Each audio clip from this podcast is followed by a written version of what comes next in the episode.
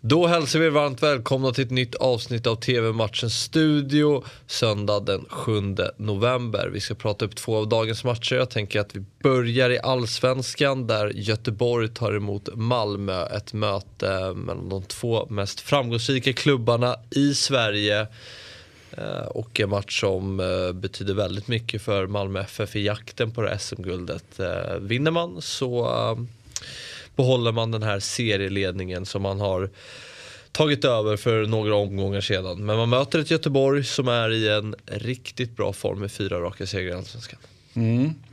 Eh, och eh, för den göteborgska självbilden så, så, så, både tror och vet jag att det här är en viktig match. Även om du sa att det, att det är en väldigt viktig match för, för Malmö. Men jag säger att det är en väldigt, väldigt viktig match för Göteborg också. Att någonstans visa för sig själva och för resten av eh, så att säga, Sverige att alltså, när vi bara får ordning på grejerna, kolla då mm. kan vi spöa vem som helst. Då är vi liksom där uppe och slåss med de allra bästa i landet.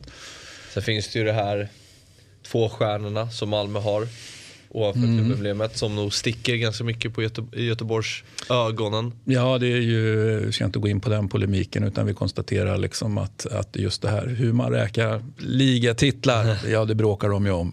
Och eh, om vi tittar på förutsättningen inför så saknar Malmö Anel Ahmedhodzic och Antonio Colak och det är ju väldigt eh, tunga tapp. Colak som hoppade in senast mot eh, Sirius och gjorde två mål som ju bäddade för den där 3-2 segern i en alldeles galen match. Uh, så det är två tunga tapp för, för, mm. för serieledaren. Ja.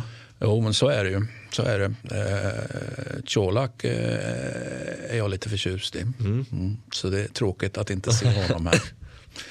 Hur kom det sig? Nej, men det är ja, men bra. Ja, men jag, jag gillar det här naturlig målskytt. Alltså, mm. vi, ja. vi, vi, Klassisk nia. Ja, men vi, alltså, rent alltså enligt mig i alla fall, vi, vi är inte så duktiga på att hitta det i svensk fotboll. De här naturliga målskyttarna. Det, det är bara att konstatera att man gör det bättre i andra länder. Mm. Eh, och jag är lite förtjust i naturliga målskyttar. Och eh, Malmö då som eh, kommer från en hedersam förlust mot Chelsea mm. i Champions League. Ja, det var ju på tiden att det blev en hedersam, ja. för de tidigare var ju inte direkt hedersamma. Nej, så tror att, ja det är och för sig några dagar emellan så man borde, ju varit, borde vara utvilade mm, inför mm. den här matchen. Ja men det tror jag att man ja. är. Hur tror du det slutar då? Jag tror på, jag tycker den är jättesvår. Jag tycker man kan argumentera för alla, alla tecknarna här egentligen. Så att, eh, men, men jag säger Malmö mm. med, med tvekan. Just det här att man har guldvittring nu. Ja, man är så, bättre. Ja. Man är ju bättre, så är det ju. Sen, men det är ju samma där. De, de, det är ju inte så att de... Eh, alltså, jag anser mig veta att Malmö är Sveriges, liksom, jag ska inte säga solklart, men, men hyfsat klart bästa lag. Men de har ju haft svårt att få ut under säsongen. Så att, eh, det är inte så att säsongens Malmö imponerar. Men eh, inneboende kvaliteten och, och att det är så pass viktigt som det är ändå för Malmö gör att jag, jag tar tvåan här. Mm. 17.30 startar denna intressanta match och ni ser den på Discovery+. Plus. Eh, den här fotbollshelgen avslutas, eller avslutas men det är en väldigt eh, härlig drabbning vi har eh, 2045 i Serie A och eh, Milano-derby mellan Milan, Inter. Eh, ett eh, Milan som har gått som tåget den här säsongen. Toppar tabellen med 31 poäng. 7 poäng ner till Inter. Mm. Så det kan ju bli 10 här. Mm. Ja, och eh, vi har ju pratat, ja, eh, vi gillar ju att prata så att säga, poängdistans och så vidare. Alltså 10 poäng eh, distans är inte att rekommendera för Inter. Med det sagt så går jag och väntar på när Mi, att Milan, alltså att dippen kommer. Alltså jag, jag uppfattar att Milan får man får väldigt mycket poäng ja. med sig. Alltså jag, jag känner att det är en alltså någon slags överprestation som också resulterar i en överprestation poängmässigt. Då. Så att vi får väl se.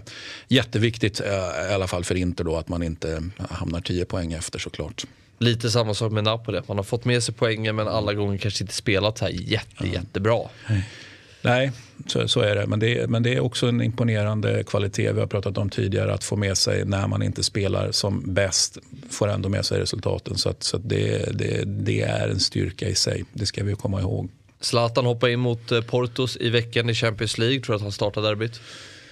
Eh, han avslutar derbyt i alla fall ja. tror jag. Det, det, och, och eh, han vill väl avgöra derbyt också eh, såklart.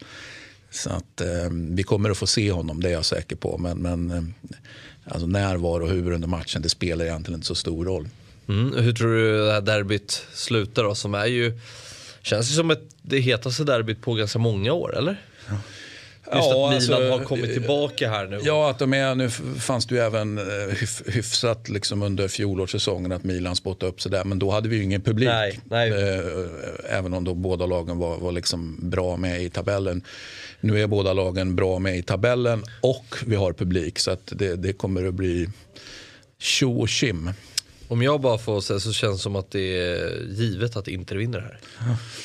Jag eh, tror väl att vi landar jag tycker det doftar kryss här mm. helt enkelt. Men, men eh, om det ska gå åt något håll så är jag med dig där. Jag tror att om om det blir en, en segrare här så, så kommer det vara Inter. Jag tycker Inter är ett bättre lag helt mm. enkelt. Mm. 20.45 startar matchen. Ni ser den på Simor Fotboll. Det var allt för idag. TV-matchens studio är tillbaka imorgon igen. Hej!